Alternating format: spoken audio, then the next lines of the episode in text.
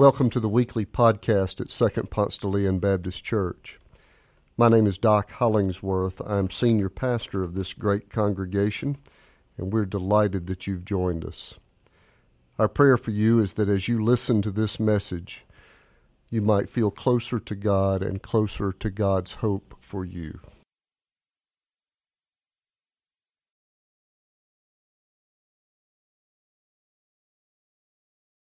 Thank y'all for coming and worshiping with us, even virtually. All Together has blessed my life, and you being a part of All Together is blessing the whole world. And so we're going to build on what we talked about last Sunday. I told you we're going to look at the fear of the unknown, and we're going to look at two powerful words, even though. Last week, we looked at Job's life and his story, how he dealt with tragedy because even though Job was in pain, Job continued with his faith and allowed his faith to propel him forward, and God eventually redeemed, restored, and revived Job. Well, today we're going to keep that same energy. We're going to go to a very familiar passage of Scripture. If you've been in church in any time, any amount of time, you've heard the 23rd Psalm. But to my friends that may have some questions about the faith, possibly be skeptical of the faith, I want you to listen up because this six verse Psalm will bless your whole entire life. And so, the fear of the unknown, the title of this message is Even Though I'm Waiting. Let's pray. God in heaven, we find ourselves waiting on a whole lot of different things waiting for the pandemic to end, waiting for life to have some semblance of normalcy, waiting for help in many ways. And so, God, we pray that as we explore the riches that are found in Psalm 23, give us hope, give us joy, give us peace, and remind us that you are with us. In the name of Christ, we do pray. Amen. Whether you want to admit it or not, I hope you will rock with me right now and understand that every single person, no matter if you're five or 95, you are waiting on something. You're either waiting on something or you're waiting for someone. Friends, whether it is waiting on more money, waiting on a new relationship, waiting on validation from other people, waiting on validation from God, peace on earth, no matter what it is, we're all waiting on something. But how do you cope with your waiting season? Do you wait with confidence or do you wait in frantic fear? Hmm. See, waiting in confidence means that you trust that God is full of integrity and that God is ultimately with you in your season of waiting. But waiting in frantic fear that's a whole other side of the extreme because it means that whatever your brain can conceptualize, whatever false evidence appears real in your moment, whatever messages from society are downloaded on your heart, they dictate for you how you feel and whether you have faith and hope or not. Hmm. I'll go so far as to tell many of us and submit and suggest honestly that many of us wait in frantic fear. We wait in frantic fear and get some messages from our YouTube philosophers and our Facebook people, and we hope that it's enough to keep us hopeful. But our seasons of waiting can sometimes feel like lifting weights. Our seasons of waiting can lead us to feeling hopeless sometimes. But yet, if we choose to have faith, if we choose to think of God as a loving shepherd, our seasons of waiting can actually help us gain a deeper relationship with God. Friends, it's in Psalm 23 that we see God depicted quite uniquely than many of us have ever heard God depicted. God is usually sovereign. We even said last month he's a detail oriented God. But in Psalm 23, we depict God through David's words as a loving shepherd a shepherd and a dependable guide who travels with us throughout eternity and even right now. This loving shepherd, he guides us and gives us hope in horrible times. He gives us security in chaotic circumstances. You see, Psalm 23 is written by our good brother David, and he writes this psalm from the well of his own experience. You see, David compares God to a loving shepherd because in his early years, David was a shepherd. He tended the sheep.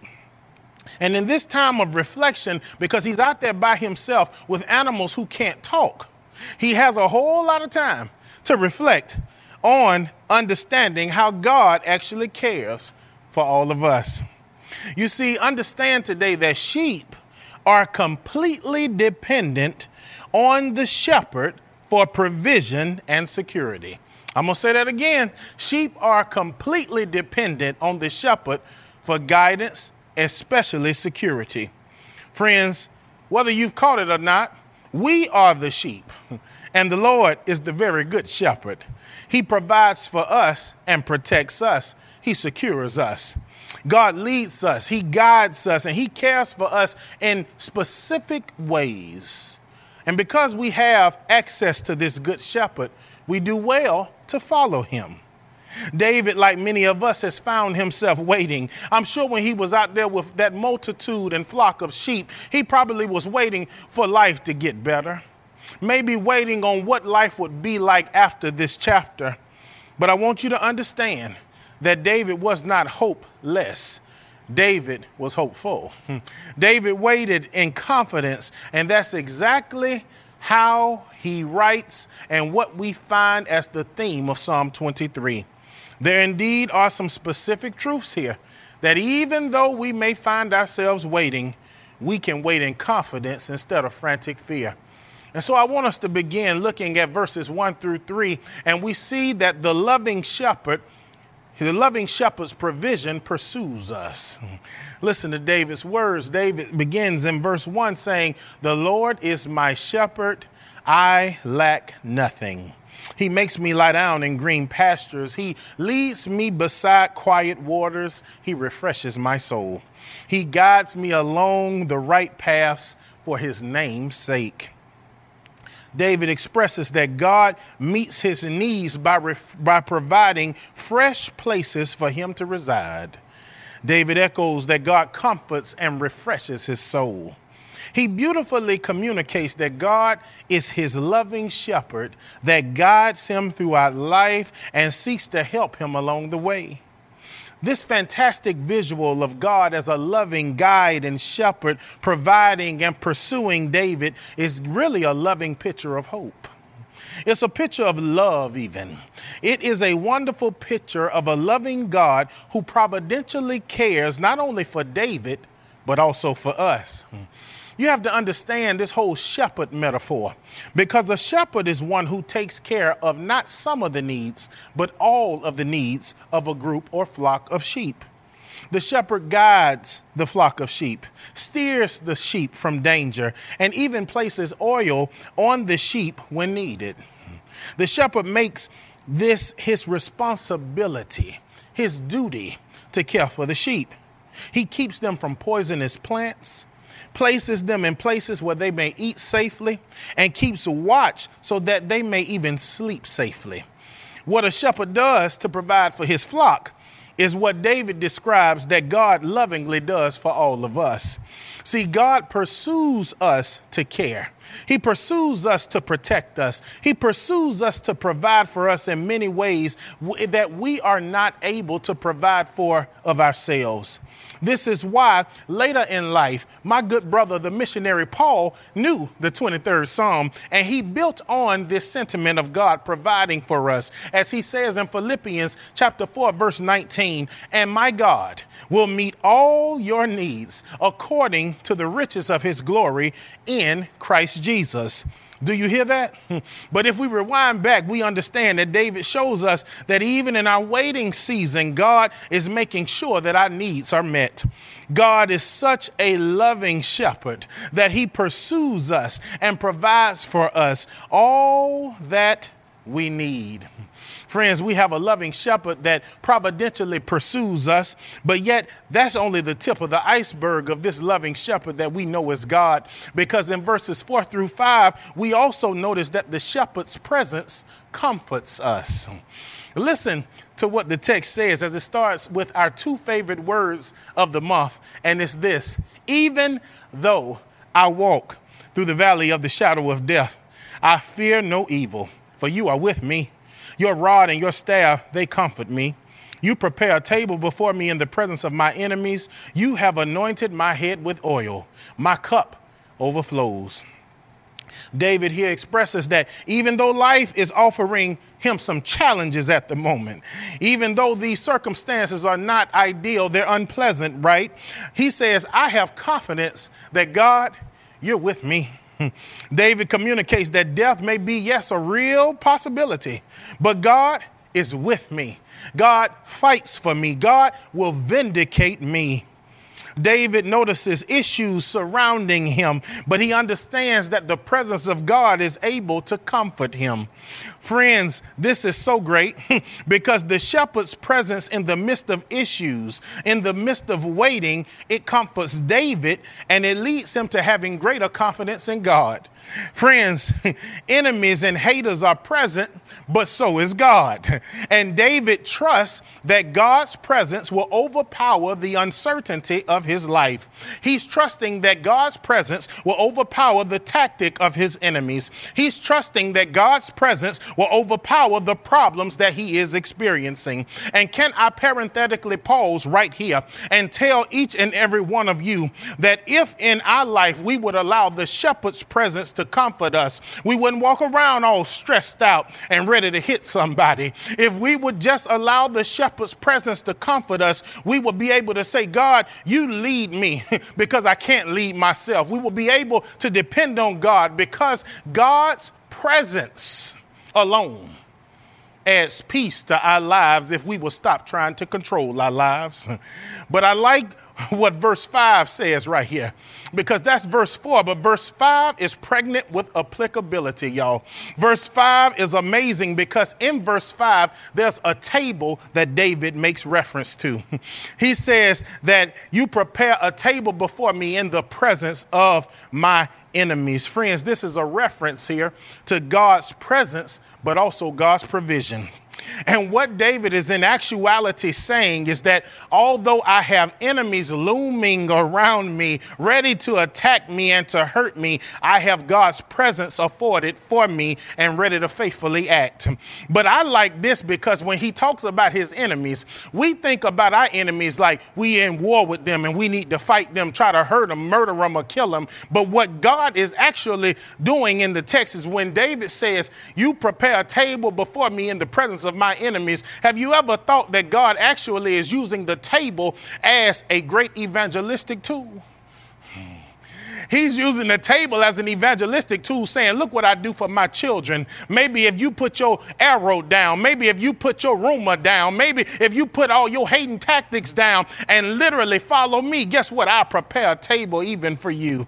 Friends, even though David is waiting for a different outcome, he thinks back to what God and how God has been amazing for him. I like David because in Psalm 23, he talks about enemies have arisen against him, but how God prepares the table that's really before each and every one of his enemies. But yet, fast forward that thing and go to Psalm 68 because enemies will be a constant in all of our lives. You will have some good folk, but you'll have some bad people too. And you have to understand that the Lord knows how to handle your enemies better than you ever do. You don't have to write a status about your enemy, you don't have to be passive aggressive about your enemy because my good brother David, he tells you what you ought to do. In fact, you should pray for your enemy. Look what David says in Psalm 68, verses 1 through 4. David says, May God arise, may his enemies be scattered, and may those who hate him flee from his presence. As smoke is driven away, so drive them away.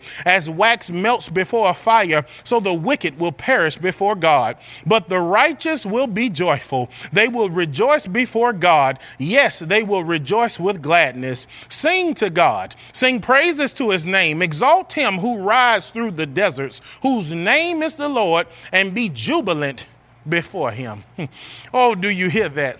Friends, hit the rewind button and go back to that table because it won't let me alone. The table is prepared so the enemies can witness the provision of God. They, he wants everybody to see that, listen, this is how I care for my children. The presence of God should comfort us. And listen, if we learn to keep our eyes on God instead of our issue, we are given the comfort by, by, by God to have strength to keep going in life. Friends, it's in verse 5, however, that we've heard about the table. we understand about the table, but then it says, You anoint my head with oil, and my cup overflows. Y'all better listen. This thing blessed me this week. Because, see, in ancient Near Eastern culture, at a banquet, it was customary to anoint a person with fragrant oil. Hmm. Olive oil was often used to treat dry or cracked skin of travelers who had traveled a whole long way and had finally made it to their destination. Therefore, placing oil on a visitor was actually a sign of hospitality. Hmm. Therefore, as David says, You anoint my head with oil, this actually symbolizes that the shepherd, the loving shepherd that we know as God, is always welcoming us with hospitality.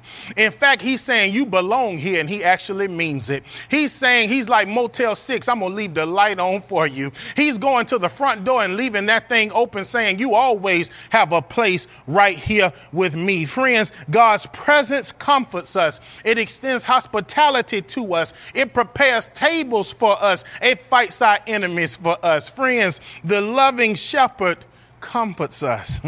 oh, friends, we've seen today that yes, David may be waiting, but he understands that the loving shepherd's provision pursues him. He takes confidence and peace, understanding that the shepherd's presence comforts him. But yet, Psalm 23 continues in the first portion of verse 6 by showing us this that the shepherd's goodness follows us. Hmm. Oh, I got to say that again, friends, because the shepherd's goodness follows us. David says in the first part of verse 6 of Psalm 23 Certainly, goodness and faithfulness will follow me all the days of my life. Friends, when David says that God's goodness and faithfulness will follow him all his life, He's sharing that God's kindness and God's favor will follow him. It will be attached to him all the days of his life.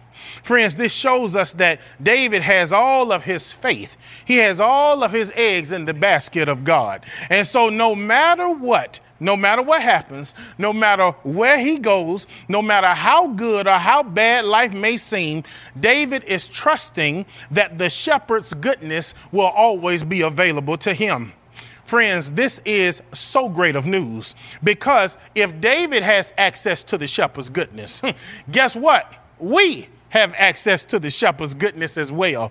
And God's kindness is available, God's favor is right here. It walks with us no matter what direction we may find ourselves going in. Here's the truth right here God's goodness goes with us. I'm going to say it one more time God's goodness goes with us. Now, you may say, well, okay, I, I don't understand that. I, I got a cognitive disconnect on that. Well, think about this, man. I'd hit a rewind button. As a child, I used to play a game called Tag. You're it. Hmm. And the directions are that you need two or more people to decide who will be it. And the person who is it chases after the group, and whoever is tagged by it then becomes it, right? Pretty simple. But in fifth grade, y'all, I was pretty much faster than everybody in my class. Mm-hmm. But there was this one guy that I hated playing tag with because he was a little faster than me. And his brother, his name was Keith. Mm-hmm. One day, Keith had been tagged as it. Well, I got a head start on Keith because before I even came to the playground, I had my shoes tied up real tight. I had done me a couple of stretches and I was limber and ready. And so Keith was it. And I was running and got a head start on Keith. I said, Keith won't get me. when I went to the left, however, I looked back and Keith was there. When I looked to the right and I went there, I looked back and Keith was there. I ran around the basketball court thinking that clearly this brother gonna go to somebody else. Nope, Keith was right there Oh, will you please hear me now because it's bigger than a game of tag? Because God, in fact, is it. And God follows closer than my brother Keith. Wherever we go, God's goodness and his mercy follows us. Wherever we go, God is traveling with us. Wherever we go, God is always with us. And check this God tags us with his goodness, He tags us with his faithfulness, He tags us with his love, He tags us with his provision. And you got to catch this today. The shepherd's goodness follows you. It follows you no matter if you got it all together or if you do not. No matter if you come from a family that's toe up from the flow up, your God's goodness is still there. No matter if you don't feel real good about yourself because you may be overweight or may find yourself depressed, the shepherd's goodness is still available to you. No matter if you got a boo or you single and ain't nothing wrong with you, guess what? The shepherd's goodness is available to you. So, my brother David, he says, certainly goodness and faithfulness will follow you all the days of your life. But check how he ends this psalm. He says, and my dwelling will be in the house of the Lord forever. Well, friends, we've seen that the Lord comforts us, He provides for us, this goodness follows us. But this last portion teaches us that we can always remain in relationship with the shepherd. Hmm. Always, we can always remain in relationship with the shepherd. Friends, David's choice of words are huge here. They actually send you into praise right here. Because the word dwell in its original language means that God is always standing near us with open arms where we can always return to God. Hmm. Friends, we like to say, I found God. God was never lost. we like to say, well, you know, I'm running away from God. Have you not heard David's words in Psalm 139 where he says, Where can I go? to flee from your presence. If I go over there, you're right there. If I go over here, you're right there. If I make my bed down here, you're right there. God is everywhere. We're never far from God. And we can always and forever remain in relationship with our loving shepherd.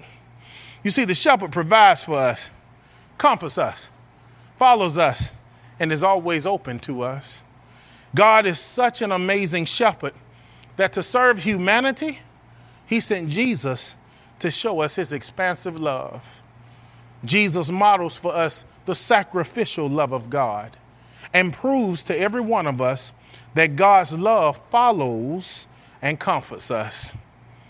The shepherd cares about each and every one of his sheep. The shepherd cares about the details of his sheep. When the sheep puts his nose down to eat, and over time it may get chapped, the shepherd one by one goes and puts oil on the sheep because he cares for the sheep. Friends, but here's the truth of the whole matter the sheep know the voice of the shepherd. David has experienced the love and the provision of the shepherd, but he's waiting on more. We never experience a season where we do not need the love and the mercy of God. We're always waiting and wanting more of God. We are God's sheep, and God is our loving shepherd. But we have to learn how to hear God's voice and understand when everything else is speaking. We as sheep must graduate to that point where we hear God's voice through God's word, through people, through experiences, and even through wise counsel. I know that when we're waiting, sometimes life can be noisy. We feel like it'll always be like this. But even in your seasons of waiting, don't ever forget that the shepherd loves you. The shepherd cares for you. The shepherd's goodness follows you. And we can always remain in relationship with God. Let's pray. God in heaven, thank you so much for your loving scripture. Thank you for being our loving shepherd. I pray for that man, that woman, that boy, or that girl who may not have even known that you were such a loving shepherd, or who don't who happens to not have a relationship with you, that they may come into relationship with you right now. Thank you so much, God, for the way you pursue us and help us. We need more of you, and we're giving you more of us. In Christ's name, amen. My friends, we are so thankful that you have come and you're worshiping with us in this virtual space. But I must ask do you have a relationship with God? Do you believe in Jesus? If by chance you do not have a relationship with Jesus, what you waiting on? Because God is such a loving shepherd to us that even in our imperfections, He sent Jesus to die for us. And so, my friend, if you're watching this and you say, I want a relationship with Jesus, you can jumpstart it today by praying a very simple prayer. Please repeat after me. I admit that I'm a sinner in need of God's love. I believe that Jesus died for me. And I confess that Christ is the Lord of my life. In Jesus' name, amen. Whether you have prayed that prayer or you may say, hey, I got some deeper requests that I need to talk to somebody about, you can do so by emailing us today at alltogether at spdl.org, and one of our team members will get back to you very, very shortly. If you'd like to sow into this ministry, you can do so by going to spdl.org. I want you to have a winning week. But as we examine Psalm 23, it's a very short psalm. I would love it if you read that this week for some comfort and for some peace. And remember this trust the shepherd to guide you in and beyond your season of waiting. Friends, I know we're waiting on a lot of things right now, but in your season of waiting, don't be frustrated, be faithful, and trust the loving shepherd because God is with you. Have a great week.